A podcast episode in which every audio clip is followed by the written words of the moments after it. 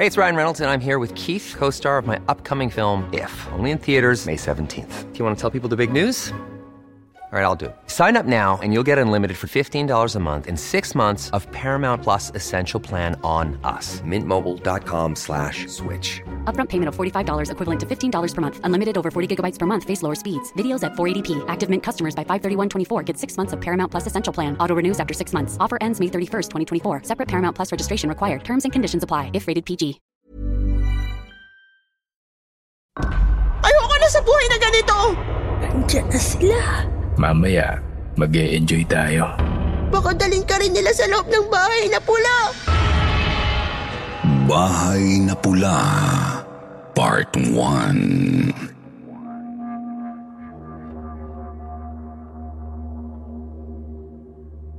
Isang mapagpalang gabi po sa inyo, Sir Jupiter, at sa lahat ng tagapakinig, tagatangkilik, at subscribers ng Sityo Bangungot. Itago niyo na lang po ako sa pangalang Linda. Isang single parent na nagtatrabaho sa isang NGO for women's rights sa ngayon. Ang kwentong kababalaghan na aking ikikwento ngayon ay personal kong karanasan na naganap noong taong 1984. Sa totoo lang po, medyo isip bata, irresponsable, magulo ang utak at rebelde ako noong kabataan ko. Simula nang maghiwalay ang mga magulang ko at iwanan ako sa lolasisang ko na ulyanin, ay nagsimula akong mawala ng direksyon sa buhay at magalit sa mundo.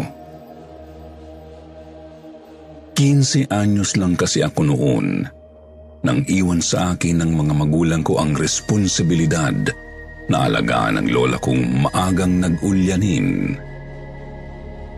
Napilitan akong tumigil noon sa pag-aaral para alagaan ang ina ng aking ama na babaero.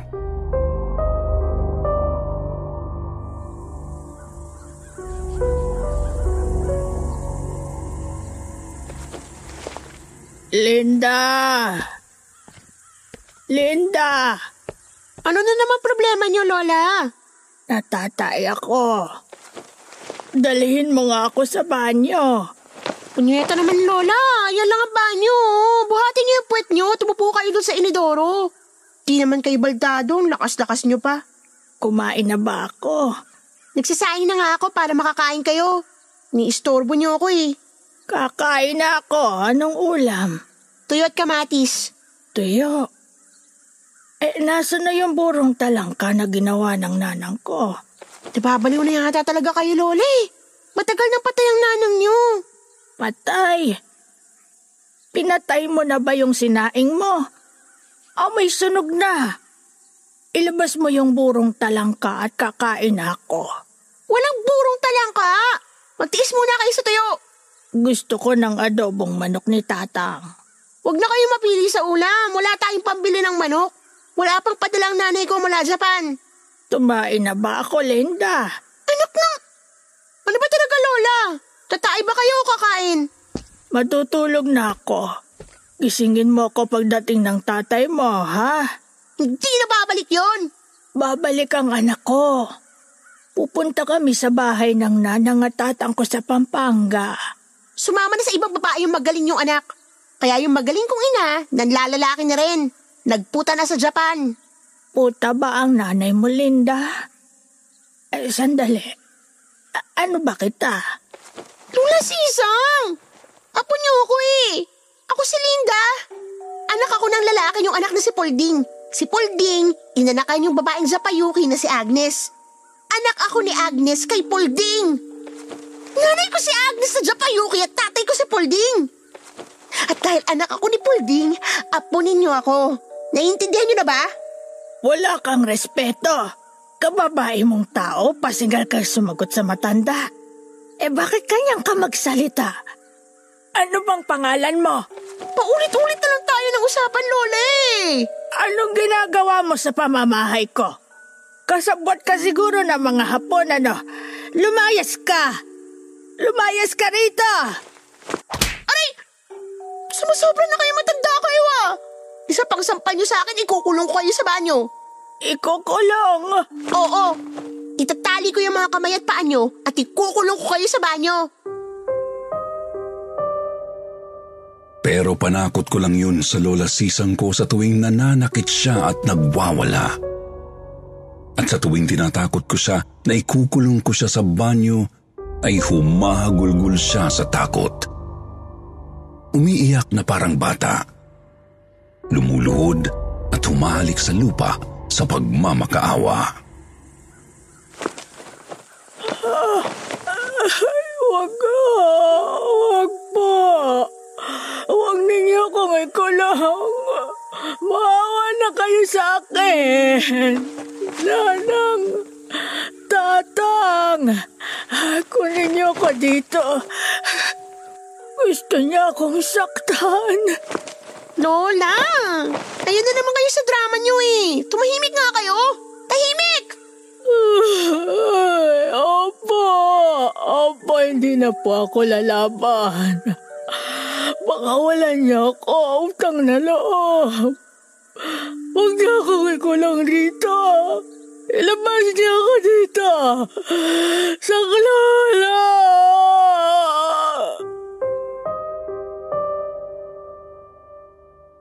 Sabi ng tatay ko, may sayad raw sa utak si Lola Sisang simula sa pagkadalaga nito. Hindi raw makausap ng matino ang Lola Sisang ko noong bata-bata pa siya. Palagi siyang takot at bigla na lang raw umiiyak. Nang magsisenta anyos ang Lola Sisang ko, nag-ulyanin na agad siya. Mas naging madalas ang pag-iyak niya. Nakikiusap na huwag siyang sasaktan, huwag siyang ikukulong. Nagwawala siya habang hinuhubaran ko siya para maligo. Pinapalo niya ang mga kamay ko kapag sinasabunan ko na ang katawan niya. Ayaw niyang magpahawak, lalo na kapag hinahawakan ko ang mga malalalim niyang peklat sa likod at hita. Tinatanong ko siya kung saan niya nakuha ang mga peklat niya sa katawan, pero hindi siya sumasagot ng matino. Sumisigaw lang siya na parang bata. Sa murang edad ko noon ay hindi ko siya maintindihan. Halos dalawang taon ko siyang inalagaan at pinagpasensyahan. Umaasa lang kami sa padala ng nanay ko na isang entertainer noon sa Japan. Kinaya kong alagaan ang lola ko mag-isa hanggang sa maglabing pitong taong gulang ako. Linda, Oh, Lola. Anong ginagawa niyo rito sa kwarto ko? nandiyan na sila. Sinong sila? Ang mga hapon. Ayan na naman kayo sa mga kabaliwan niyo eh. Walang mga hapon. Tayong dalawa lang ang nandito sa bahay. Matulog na kayo sa kwarto niyo. Alas dos na ng madaling araw oh. Kukunin ka nila, Linda. Inilipat ka nila sa kabilang kwarto. Tulad ng ginawa nila kay Belen. Kinuha nila si Belen. Apat na hapon ang kumuha sa kanya. Ayan na naman kayo sa kakabilin ninyo. Hindi ko naman kilala si Belen. Walang Belen dito at walang mga hapon. Baka pinatay na nila si Belen. Magtago ka. Bilisan mo, Linda. Magtago tayo. Huwag mong ipakita ang mukha mo. Itago mo yung mukha mo. Itago mo.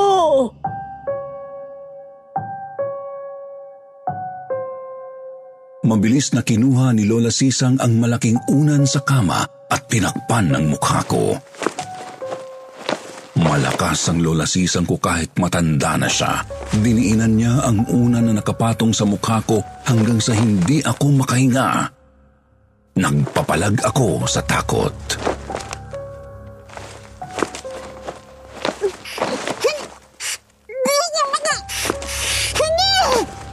Nandiyan na mga hapon. Kukunin ka nila. Kailangan kitang itago, apo. Pakiramdam ko noon gusto akong patayin ng lola sisang ko kaya nanlaban ako. Itinulak ko siya ng ubod ng lakas hanggang sa tumilapon siya sa kahoy na sahig. Nasaktan si Lola dahil sa ginawa ko. Nagulat rin ako sa ginawa ko, lalo na nang umiyak na naman siya. Ah, ah, aray.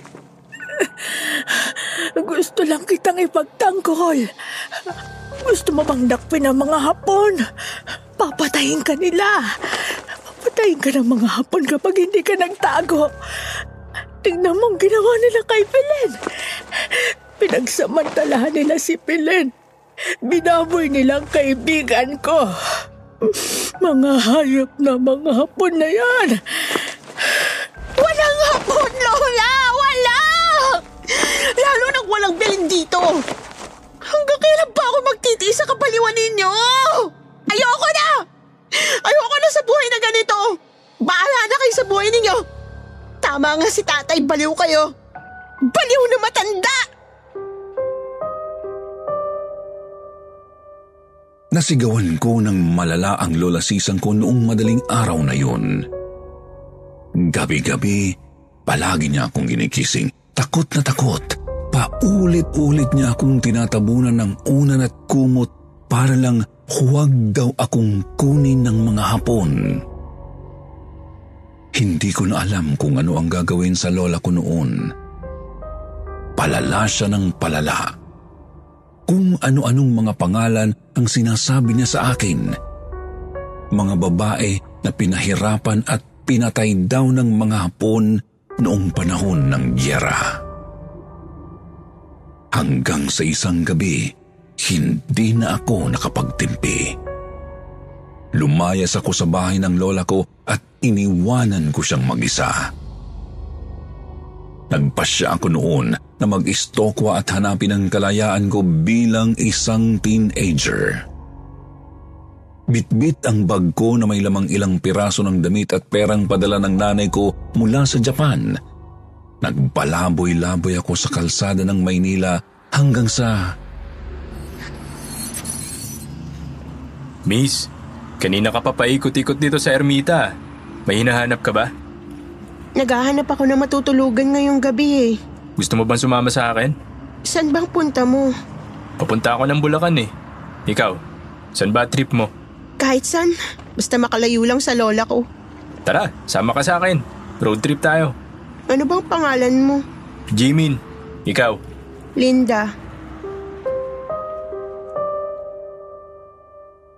Dahil desperadong makalayo sa lola ko, sumama ako sa isang lalaking maputi at singkit ang mga mata. Maskulado siya kahit na hindi ganun kalapad ang pangangatawan niya. Mukha siyang sundalo sa suot niyang kaki na pantalon at jacket. Isinakay niya ako sa kotse niyang sedan na kulay pula. Mabilis siyang magmaneho ng sasakyan. Panay ang tingin niya sa mga hita ko habang nagmamaneho ng matulin sa NLEX na kilala bilang North Diversion Road noong mga taon na yun. Marami siyang tinanong tungkol sa akin pero halos hindi ko siya sinagot. Lutang kasi ako noon. Hindi ko talaga alam kung tama ang ginawa kong paglalayas. Nang makarating kami sa bandang San Roque, Bulacan, doon ko na siya sinagot sa mga tanong niya sa akin. Saan ang probinsya nyo? Sa Candaba, Pampanga ako pinanganak. Sa Mapaniki. Pero sa may singgalong na ako lumaki. Ah, sa Mapaniki ka pinanganak? Medyo malapit na sa bahay ng mga barkada ko ah. Tagasan ba mga kabarkada mo? Taga San Miguel. Yung iba taga Bukawi. Huwag kang magalala. Mamaya makikilala mo sila.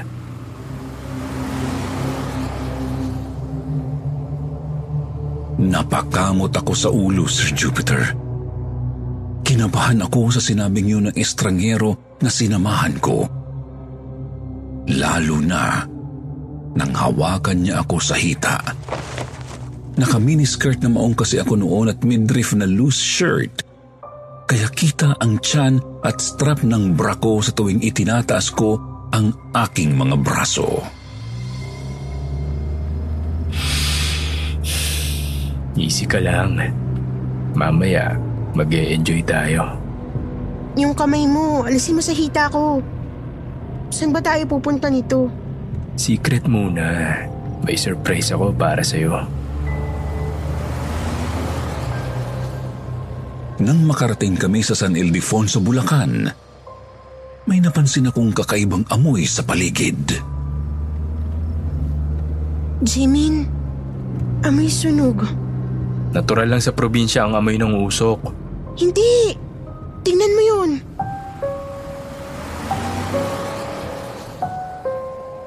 Kitang-kita ko, Sir Jupiter, ang makapal na itim na usok na bumubulusok sa langit na parang nanggaling sa sumabog na bulkan. Gabi noon pero kitang-kita ko ang napakakapal na usok na may kahalong mga lumilipad na nagniningas na maliliit na bagay na parang alitap-tap sa dilim. May sunog yata sa pupuntahan natin. Tingnan mo ang kapal ng usok ko. May mga lumilipad pang mga apoy na maliliit. Nang makarating kami sa isang bakanting lote, ay itinabi ni Jimin ang kotse sa gilid ng highway at lumabas ng sasakyan para tingnan ang makapal na usok. Bumalik siya sa kotse pagkatapos ng isang minuto. Adik ka ba? Ha? Ako, adik? Hindi ah. Wala naman ako nakitang usok at apoy sa langit ah. Doon ako nang simulang mahintakutan, Sir Jupiter. Ako lang ang nakakaamoy at nakakakita sa makapal na itim na usok. Pinatakbo ni Jimin ang sasakyan at habang papalapit kami ng papalapit sa bayan ng Makapilapil ay nagsimula akong ubuhin sa nakasusulasok na amoy. Hindi ako makahinga. Nagsimulang uminit ang hangin sa labas ng kotse hanggang sa bigla na lang huminto ang kotse sa isang liblib na lugar ng highway. Nasa na tayo?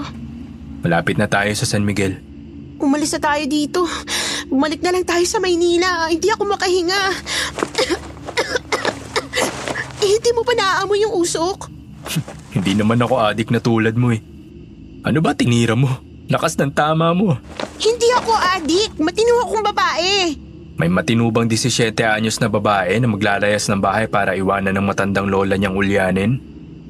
Matino ba yung ganon? Sige nga, sabihin mo sa akin, matino ka ba sa ginawa mo? Kinurot ang puso ko ng tanong na yun ni Jimin. Bigla akong nag-alala para sa lola sisang ko na iniwanan kong mag-isa sa bahay. Natigagal na lang ako nang magsalita si Jimin.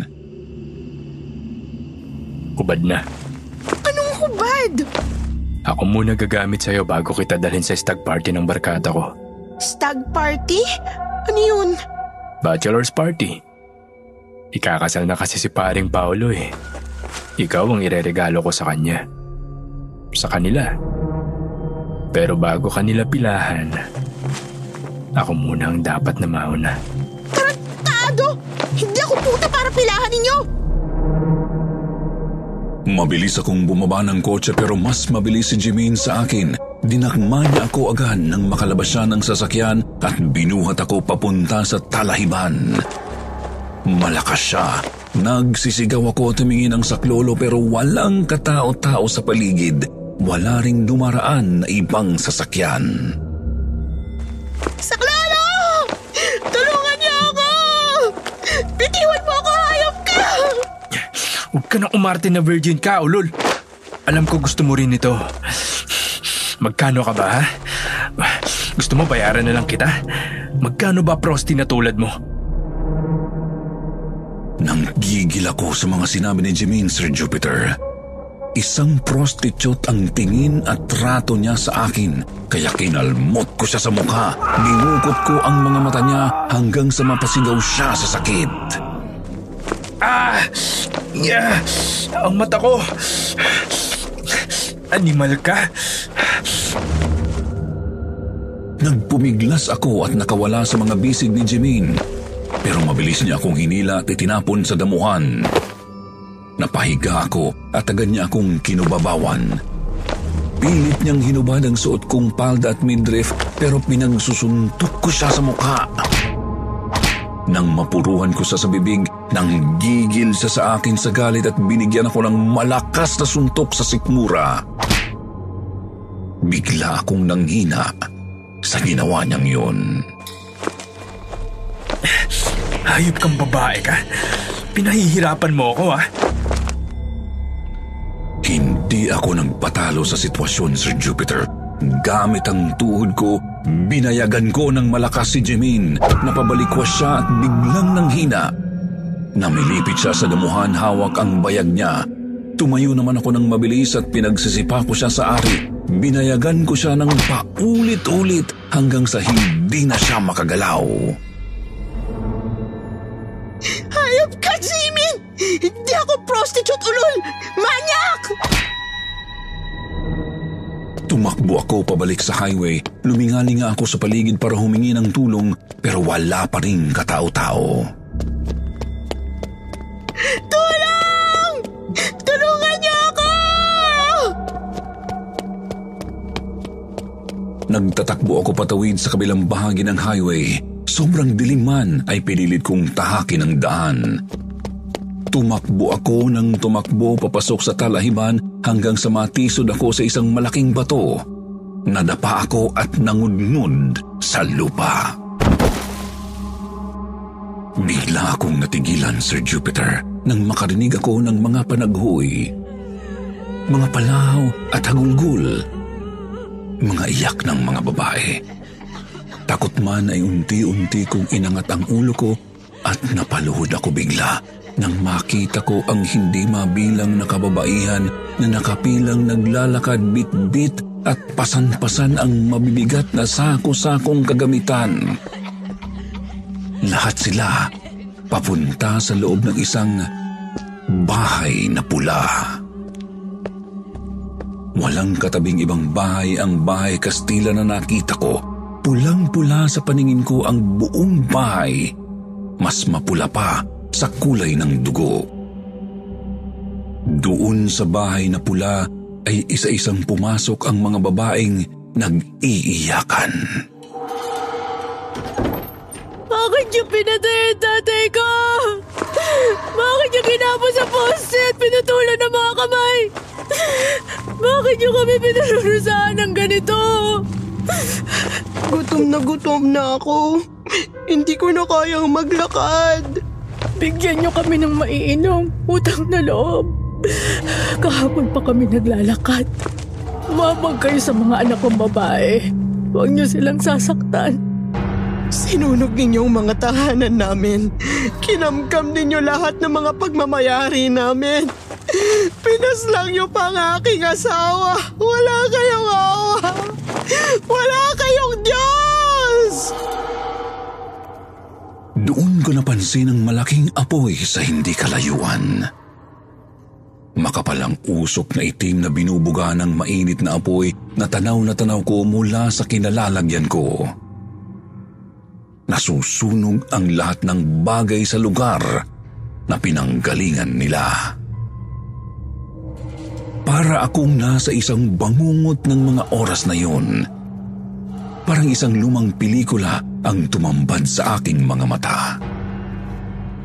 Bigla akong nakaramdam ng awa sa mga kababaihang nag-iiyakan.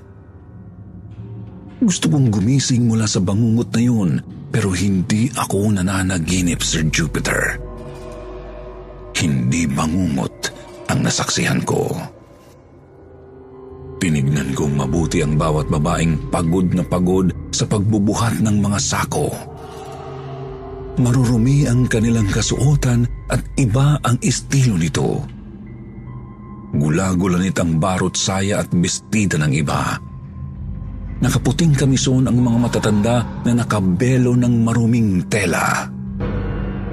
May mga batang babae na umiiyak habang sugatan ng mga paa. Halos walang sapatos o tsinelas na suot silang lahat. Lahat sila napapaligiran ng mga sundalong hapon. Mga matatapang na hapon na may bitbit na mga bayoneta at iba't ibang uri ng baril. Hindi ko maintindihan ang mga sinisigaw nila habang tinatadyakan ng ibang mga babaeng nadarapa. Bigla kong naalala ang lolasisan ko. Ang takot, galit at trauma niya sa mga hapon. Sinubukan kong tumayo, ngunit may dalagitang mukhang 14 anyos ang itsura ang humila sa akin pababa. Wag! Huwag ka magpapakita sa mga hapon. Dito lang tayo. Kailangan nating magtago. Sino ka? At anong nangyayari? Pinasok nilang mga kabahayan namin at pinagkukuha ang mga kagamitan namin. Sinong gumawa nun? Ang mga hapon. Hindi mo ba sila nakikita? Masdan mo sila. Malulupit sila. Dinakip nila ang lahat ng mga kalalakihan sa probinsya namin. Lumaban ang kuya ko pero tinadyakan siya sa sikmura. Dinala silang lahat sa loob ng paaralan. Paaralan? Saan eskwelahan sila dinala? Sa bayan namin sa Mapaniki. Doon ay ginapos ng mga hapon sa bawat poste ng paaralan ng mga kalalakihan. Yaong mga lumaban ay tinusok ng bayoneta sa dibdib. Pinutulan ng ari ang ilang lalaki at pinasubo sa kanila ito na parang sigarilyo. Pinagbabalil din nila ang iba. Lalo na nang mapuno ang eskwelahan ng mga kamag-anak, kaibigan at kapitbahay naming puro lalaki. Malaki ang mga baril nila. Pinabaril nila ang mga matatanda. Kahapon lang, pinapila kami ng mga hapon.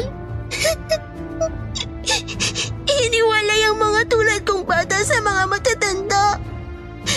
Nagiiyakan ang mga asawa at kapatid ng mga lalaking nakapiil sa eskwelahan hanggang sa pinaulan na ng bala ng mga hapon ng lahat ng kalalakihan sa paaralan. Tinipon ang mga bangkay nila sa loob ng isang silid at doon ay sinunog ang mga bangkay nila. Diyos ko, totoo ba yan? Totoo. Maniwala ka sa akin. Pagkatapos nilang sunugin ang paaralan ay isa-isa nilang sinunog ang mga bahay namin. Wala kaming nagawa. Lalo na nang pagbuhatin kami ng mga mabibigat na sako. mga kasangkapan sa bahay at mga pagkain ninakaw nila sa mga kabahayan. Matanda, bata, lahat sinisikaran at sinisipa kapag hindi nakakapagbuhat at nakakalakad. Huwag kang magpapahuli sa mga hapon. Baka dalhin ka rin nila sa loob ng bahay na pula. Sandali lamang. Hanapin ko lang ang kaibigan ko. Sisang! Sisang, nasan ka?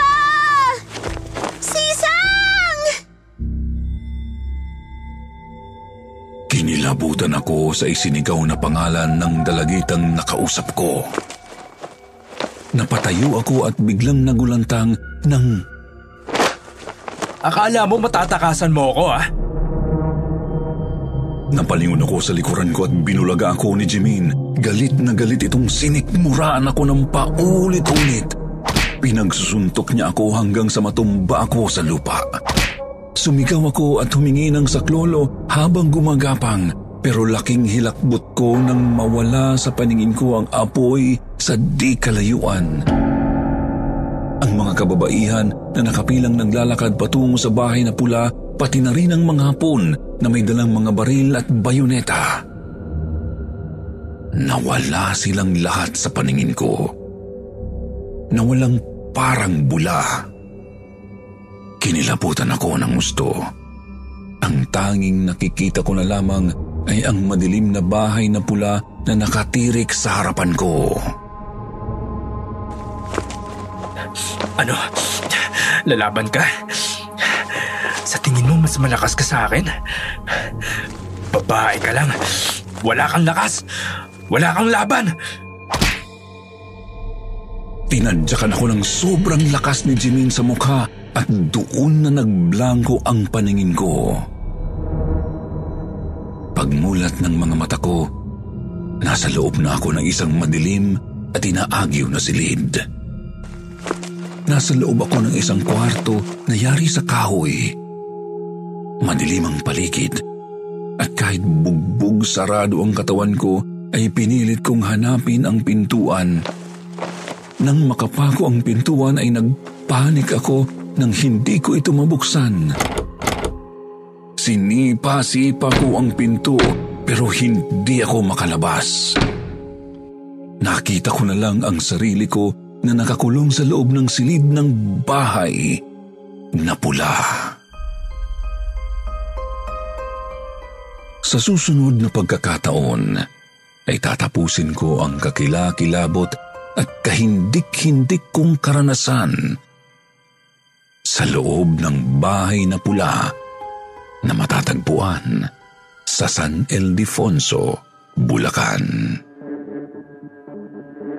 Naniniwala ako, Sir Jupiter, na ang kwento kong ito ay magmumulat ng mga kaisipan at kamalayan ng maraming mga Pilipino lalo na ng mga kalalakihang mapang-abuso sa kababaihan.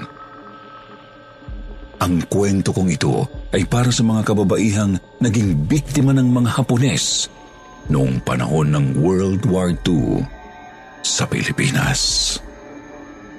Kung ano ang susunod na nangyari sa akin sa loob ng bahay na pula, ipagpapatuloy ko po sa huling bahagi ng aking personal na kwento. Hanggang dito na lamang muna at maraming salamat, Sir Jupiter. Magandang gabi sa inyong lahat.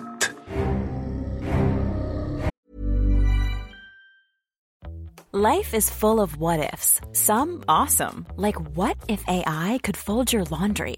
And some, well, less awesome, like what if you have unexpected medical costs? United Healthcare can help get you covered with Health Protector Guard fixed indemnity insurance plans. They supplement your primary plan to help you manage out of pocket costs. No deductibles, no enrollment periods, and especially no more what ifs. Visit uh1.com to find the Health Protector Guard plan for you. Hey, I'm Ryan Reynolds. Recently, I asked Mint Mobile's legal team if big wireless companies are allowed to raise prices due to inflation. They said yes. And then when I asked if raising prices technically violates those onerous two year contracts, they said, What the f are you talking about, you insane Hollywood ass? F- So to recap, we're cutting the price of Mint Unlimited from $30 a month to just $15 a month. Give it a try at mintmobile.com slash switch. $45 upfront for three months plus taxes and fees. Promo rate for new customers for limited time. Unlimited more than 40 gigabytes per month. Slows. Full terms at mintmobile.com.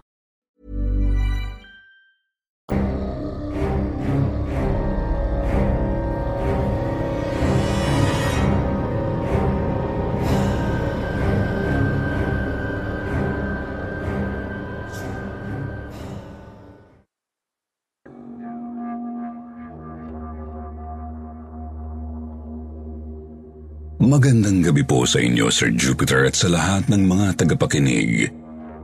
Tumatangkilik at subscribers ng Sityo Bangungot.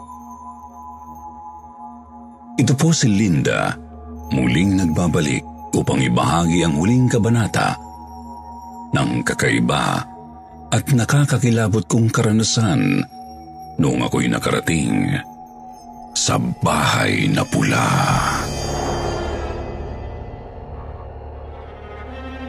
Matapos kong magtatakbo para humingi ng saklolo mula sa panghahalay ni Jimin, ay nakainkwentro ko ang isang dalagita.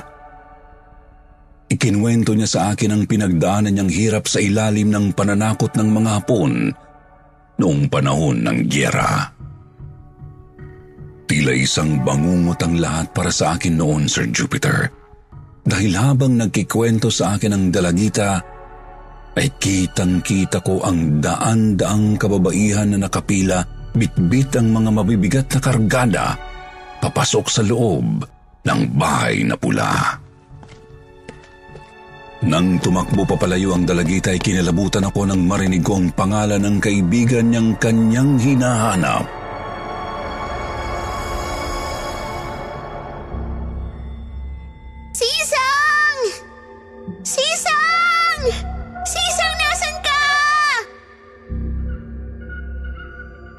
Napalingon ako sa likuran ko at binulaga ako ni Jimin. Galit na galit itong sinikmuran ako ng paulit-ulit. Pinagsusuntok niya ako hanggang sa matumba ako sa lupa. Sumigaw ako at humingi ng saklolo habang gumagapang pero laking hilakbot ko nang mawala sa panangin ko ang apoy sa di kalayuan. Ang mga kababaihan na nakapilang naglalakad patungo sa bahay na pula, pati na rin ang mga hapon na may dalang baril at bayoneta. Nawala silang lahat sa paningin ko. Nawalang parang bula.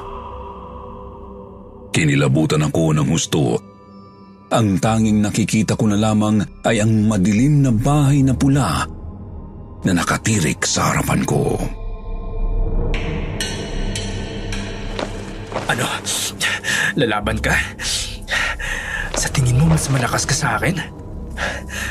Babae ka lang. Wala kang lakas. Wala kang laban. Tinadyakan ako ng sobrang lakas ni Jimin sa mukha at doon na blanco ang paningin ko. Pagmulat ng mga mata ko, nasa loob na ako ng isang madilim at inaagyo na silid. Nasa loob na ako ng isang kwarto na yari sa kahoy. Madilim ang paligid at amoy malansang anit ang paligid. Kulob na kulob ang amoy. Kahit nabugbog sarado ang katawan ko ay pinilit kong hanapin ang pintuan. Nang makapako ang pintuan ay agad kong pinihit ang hawakan, ngunit nakakandado ito. Nagpanik ako nang hindi ko ito mabuksan. Sinipa-sipa ko ang pinto pero hindi ako makalabas. Nakita ko na lang ang sarili ko na nakakulong sa loob ng silid ng bahay na pula. Jimin! Jimin! Alam kong nandiyan kang hayop ka! Palabasin mo ako rito! Jimin, hayop ka! Huwag mo ako ikulong dito! Palabasin mo ako! Bigla akong natigilan nang makarinig ako ng isang dalagitang sumisigaw mula sa kabilang kwarto. Wag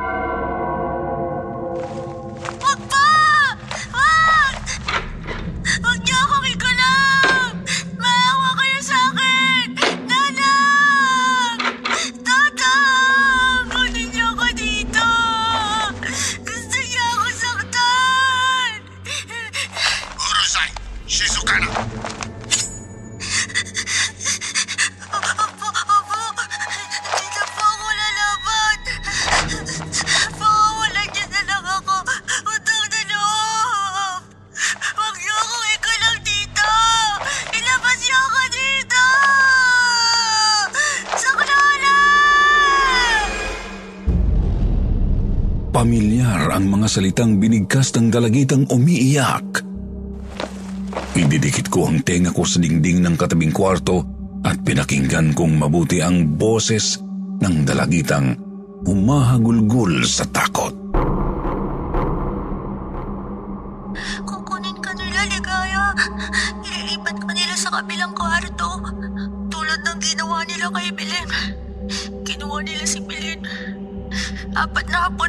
Kumuha sa kanya. Baka pinatay na nila si Belen. Magtago ka. Bilisan mo na, Ligaya. Magtago tayo. Huwag mong ipakita ang mukha mo. Itago mo yung mukha mo. Itago mo.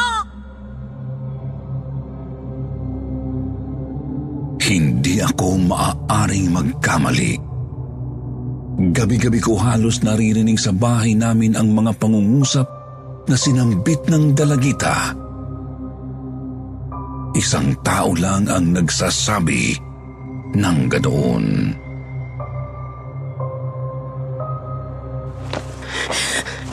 Lola? Lola Sisang! Lola Sisang! Biglang bumukas ang pintuan ng silid at gulat na gulat ako nang makita ko ang dalagitang kausap ko kanina lang sa damuhan.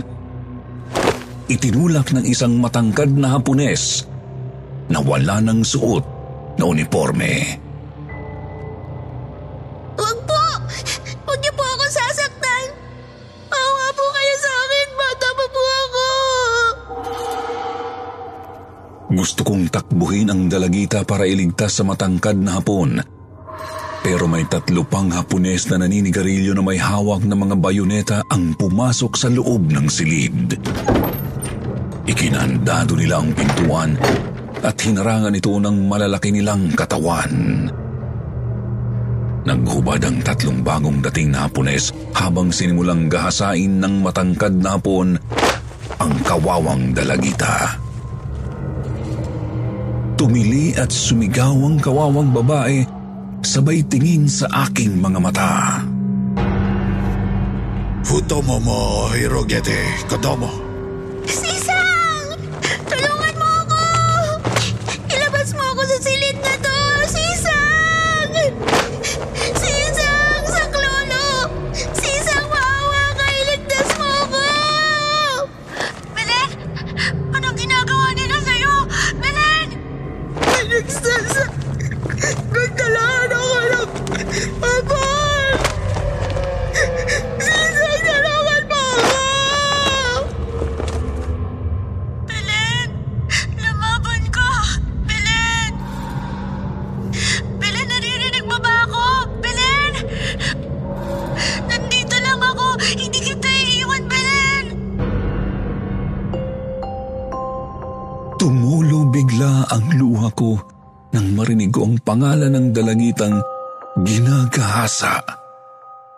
Sa harapan ko. Belen? Ikaw si Belen? Tinakbo ko si Belen na nakabukaka sa sahig at kinukubabawan ng matangkad na hapon para ipagtanggol. Pero may humaltak sa mga paa ko. Napadaustos ako sa sahig at napasigaw nang lingunin ko ang lalaking maputi na nakatayo sa likuran ko. Saan ka pupunta? Jimin? Muli kong tinignan ang kinalalagyan ni Belen kanina, ngunit wala na siya. Wala na rin ang mga hapunes na nanghahalay sa kanya, pati ang tatlong hapunes na naninigarilyo at nakaharang sa pintuan ng kwarto. Naglaho silang lahat na parang mga multo. At naiwan ako sa loob ng silid kasama ang manyakis na estranghero na si Jimin. Oh, bakit takot na takot ka? Jimin? Eh, hindi. Mo ba nakita yung babaeng nakahiga uh, sa... Babaeng nakahiga sa...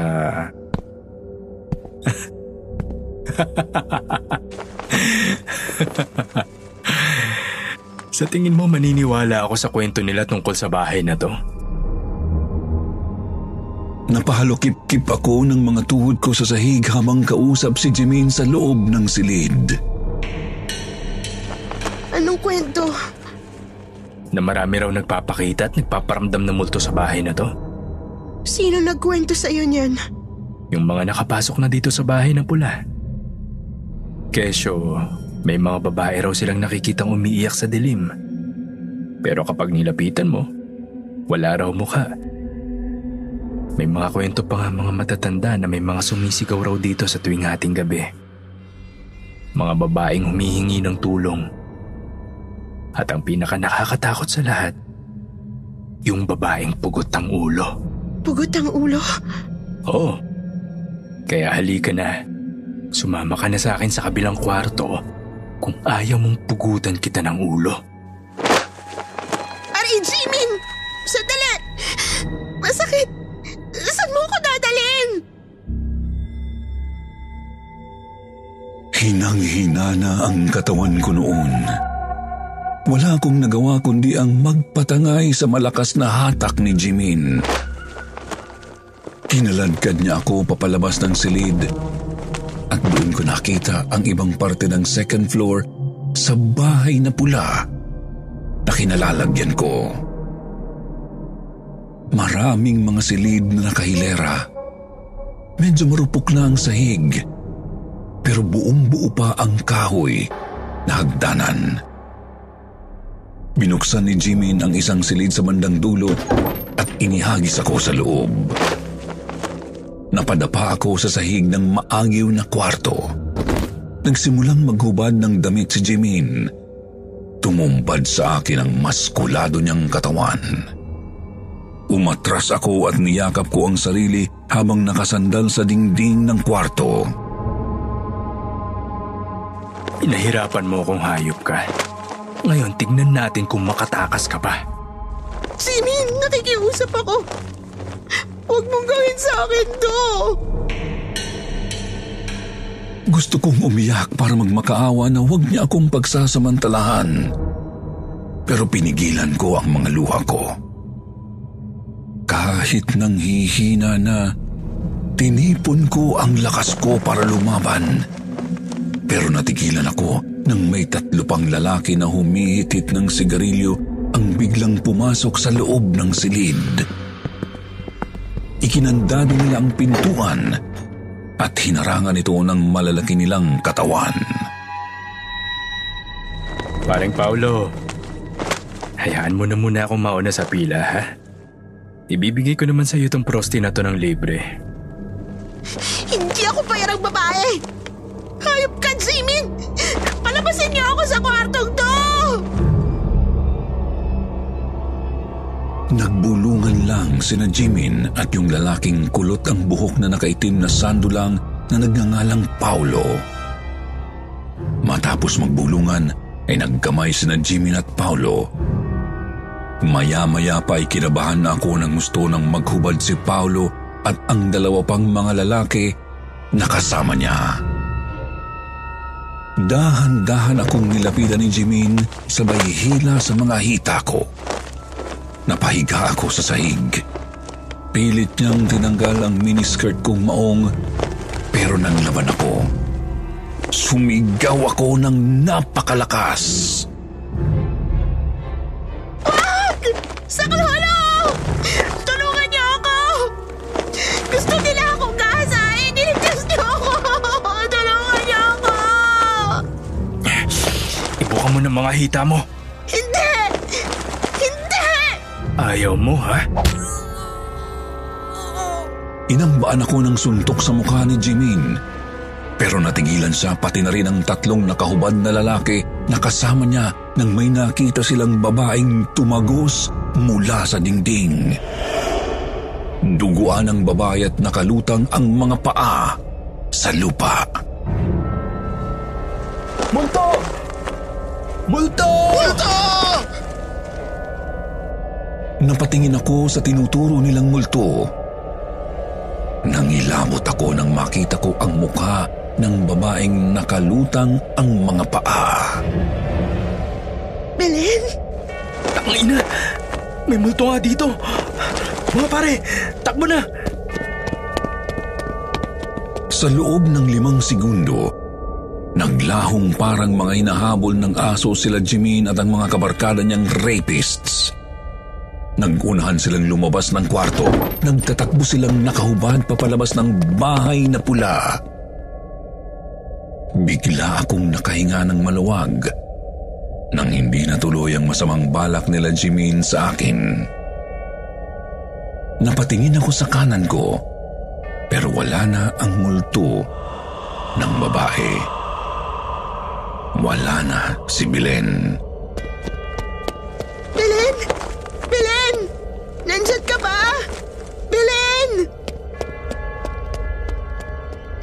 Lumabas ako ng silid at bumaba ng hagdan. Kinilabutan ako sa itsura ng buong bahay. May kung anong negatibong enerhiyang hatid ang paligid. Parang lumobo ang ulo ko nang bigla kong igala ang tingin ko sa paligid. Naaalala ko yung pangitain na nakita ko nung gabing nagdaan. Yung mga babaeng nakapila na nag-iiyakan at yung mga malulupit na hapon na walang awang pinagtatadyakan ang mga mahihinang kababaihan. Belen! Gusto kitang tulungan, pero... Imbis na akong tumulong sa'yo, ikaw pa tumulong sa akin. Sa salamat sa pagpapakita mo kanina. Belen, makiramdam ko, matagal na kitang kilala. Sa mga kwento niyang lola sisang ko. Kung ikaw nga si Belen na palaging bukang bibig ni lola sisang, magparamdam ka nga. Please. Tila may taong nagbukas ng pintuan sa ground floor ng bahay na pula. Pero walang taong nagbukas nito. Kusa itong bumukas. Imbis na mahintakutan ay lalo akong naiyak, Sir Jupiter. Sumagot ng oo sa akin si Belen sa ginawa niyang pagbukas ng pinto.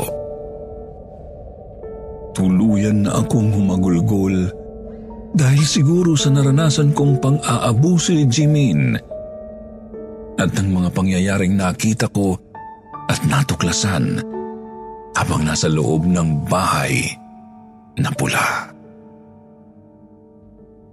Nang lumabas ako ng bahay, bago ako tuluyang pumunta sa highway para maghanap ng masasakyan ko pa umuwi sa amin, tumayo ako sa harapan ng bahay na pula.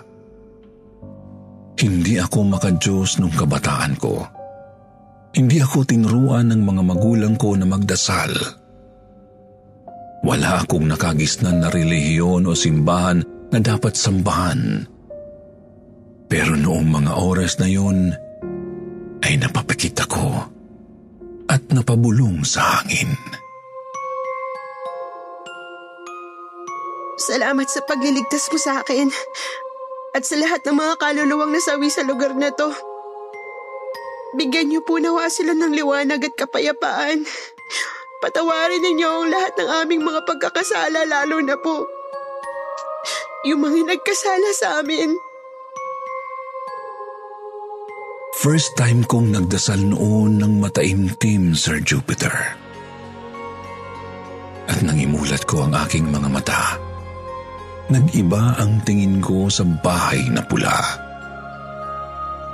Kasabay ng pagsikat ng liwanag ng araw, ay nakaramdam ako ng kakaibang ginhawa at kapayapaan. Sa tulong ng mga taong nakilala ko sa paglalakad sa highway ng San Ildefonso, ay nakauwi ako ng Maynila. Binigyan nila ako ng pamasahe pagkatapos kong ilahad yung pinagdaanan ko nung nakaraang gabi. Nang makauwi ako sa bahay, laking gulat ko nang malatnan ko ang tatay pulding ko na nakaupo sa sofa at nagkakape. Tay, kailan ka pa? Saan ka nang galing? Bakit ngayon ka lang umuwi? Ah, nag... Nag... ano lang ako? Bakit mo iniwanan ng lola mo ng mag-isa sa bahay? Kung hindi pa siya tumawag sa akin, hindi ko malalaman na nilayasan mo pala siya. Bakit kayo pang galit, Tay? Hindi niyo ba muna itatanong sa akin kung anong pinagdaanan ko kagabi? Kung ano man ang nangyari sa iyo sa labas ng bahay na to, kasalanan mo yun. Hindi ka pa 18, 17 ka pa lang kung saan saan ka na nagpupunta. Oo, 17 anyos pa lang ako. Iniwanan niyo na ako. Ay, mali. 15 anyos pa lang pala ako nung inabandon niyo ako. Kaya kasalanan ko ang lahat, tama kayo. Kasalanan ko kung bakit ako muntik gahasain ng apat na lalaki kagabi. Gahasain? Oo. Apat sila.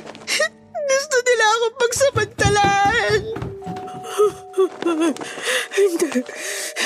Hindi ka nila pwedeng pagsamantalahan. Hindi ako papayag. Hindi niyo siya maaring galawin. Tulad ng ginawa niyo sa akin. Lola! Lola Sisang! Maawa kayo sa kanya. Huwag niyo siyang gahasain. Huwag niyo siyang gahasain. Pinagsamantalahan niyo na ako. Pati mo naman si Belen. Huwag si Belen. Nakikiusap ako. Huwag si Belen. Napahagulgul na ako ng tuluyan nang marinig ko ang sinabi ng lola sisang ko. Niyakap ko siya ng mahigpit. Hinalikan ko siya sa noo at pinatahan na parang anak ko. Tana, Lola, okay na po ako. Hindi na nila ako mapagsasamantalahan. Hindi ka na rin nila sasaktan. Hindi ako papayag, Lola, na abusuhin ka nila ulit. Talaga? Opo, Lola. Sumpaman. Hindi mo ko iiwanan. Sinusumpa ko, Lola. Hindi hindi ko na kayo iiwan. Magmula ngayon, hindi hindi ko na kayo pababayaan. Salamat, apo ko. Salamat bumalik ka. Salamat sa Diyos at ligtas ka. Belen. Belen, halika, bilis. Ipapakilala kita sa apo ko. Nay, ayan na naman kayo. Sinabi nang huwag kayong makikipag-usap sa mga patay. Sino-sino tinatawag nyo dyan sa itaas? Matagal nang patay si Belen na best friend nyo, di ba? Si Paulding ang patay, hindi si Belen. Ha? Kailan pa ako namatay? Belen, nakauwi na ang apo ko. Oo, nandito na si Linda. Sabihin mo kay Ligaya mamaya, magpapaparte tayo. Gusto mo yon, hindi ba, Belen? Sigurado po ako magugustuhan yun ni Belen, Lola. Belen! Belen! Nandito na ako sa bahay. Tama si Lola Sisang. Magpa-party tayo mamaya, Belen! Sige, Linda. Sakyan mo ang kabaliwan ng lola mo para sa mental na damputin yan bukas. Hindi baliw si Lola. Noong makilala niya ang tatay ko, hindi pa ganyang kabaliw yan lola si isang mo. Pero nung makilala niya yung ibang comfort women dun sa isang pulong na ginawa sa Pampanga, Comfort women? yun ang sabi sa akin ng tatay ko. Dati raw comfort women yan lola mo nung panahon ng hapon. Ilang beses daw ni rape yan kaya nagkatama sa utak. Nabaliw. Biruin mo, ginahasa yan ng ilang lalaki. Bakit parang kayo pang nandidiri sa tono ng pananalita ninyo, Tay? Alam niyo bang pakiramdam ng ma-rape? Halika na, Lola. Akit na tayo sa taas. Iwanan na natin tong anak niyong magaling. Yun na ang huli naming pagkikitang mag-ama. Lumipas ang panahon at umuwi sa Pilipinas ang nanay Agnes ko. Ikinuwento ko sa nanay ko ang pinagdaanan ko sa bahay na pula. Doon niya lang ipinagtapat sa akin ang ikinuwentong istorya sa kanya ng tatay pulding ko tungkol sa pagiging comfort woman ng lola ko noong panahon ng hapon. Hindi na muling nagbalik sa Japan ang nanay ko. Dahil sa ginawang pang-aabuso sa kanya ng isang yakuza, ipinagpa siya ng nanay ko na dito na tuluyang manirahan sa Pilipinas. Sa tulong ng nanay ko ay lumipat kami sa isang mas malaki at magandang bahay sa Quezon City. Pinagtapos niya ako ng pag-aaral habang inaalagaan niya ang lola sisang ko. Nang tapos ako ng AB Political Science sa University of Santo Tomas. Nang makagraduate sa kolehiyo, ay nag-apply akong staff sa isang NGO for women's rights. Doon sa NGO na pinasok ko, ay namulat ako sa mga grupo ng kababaihan na naghahanap ng hustisya laban sa pang-aabuso ng kalalakihan. Noong taong 1996, ay umuwi ang lola sisan ko sa probinsya namin sa Mapaniki, Pampanga. At noong sumunod na taon, ay naging kasapi siya ng Malaya Lolas. Ang Malaya Lolas ay tinatag noong 1997 na sa una ay mayroong siyam na pong miyembro. Ang ilan sa mga asawa ng mga babae, mga anak na lalaki, at iba pang mga lalaking kamag-anak at mga kakilala na naging biktima ng mga krimen sa digmaan ay miyembro din ng grupo. Ang Malayan Lolas ay isang organisasyong nakabase sa Pampanga na binubuo ng mga taong dating comfort women o biktima ng sexual na pang-aalipin ng hukbong imperial ng Hapon noong panahong pananakop ng mga Hapones sa Pilipinas noong ikalawang digmaang pandaigdig World War II. Ang mga miyembro ng grupo ay pangunahing mga kababaihan na tinipon ng mga sundalo ng Japanese Imperial Army mula sa bayan ng Mapaniki at ikinulong sa bahay na pula upang halayin. Noong 2014, humigit kumulang 30 miyembro na lamang ang natira dahil sa mga pagkamatay ng ibang mga lola. Nagsampa ng demanda ang Malaya Lolas na humihingi ng reparation mula sa gobyerno ng Japan sa ilalim ng mga korte ng Japan. Ngunit ito ay na-dismiss dahil wala silang legal na personalidad na idemanda sa ilalim ng international na batas at sinabihan na ang mga claim ng grupo ay dapat na may sponsorship ng gobyerno ng Pilipinas. Ang organisasyon noon na mayroong mahigit 70 miyembro ay nagsampa ng kaso sa Korte Suprema noong Marso 2004. Sinabi nila na nilabag ng gobyerno ng Pilipinas ang legal nitong obligasyon na harapin ang mga kaso ng krimen laban sa sangkatauhan nang hindi sila sinuportahan ng ilang opisyal ng gobyerno sa kanilang mga reklamo laban sa gobyerno ng Japan – sa harap ng International Court of Justice at iba pang mga internasyonal na hukuman. Hinimok nila ang korte na panagutin ng mga opisyal na ito sa pag-abuso sa pagpapasya.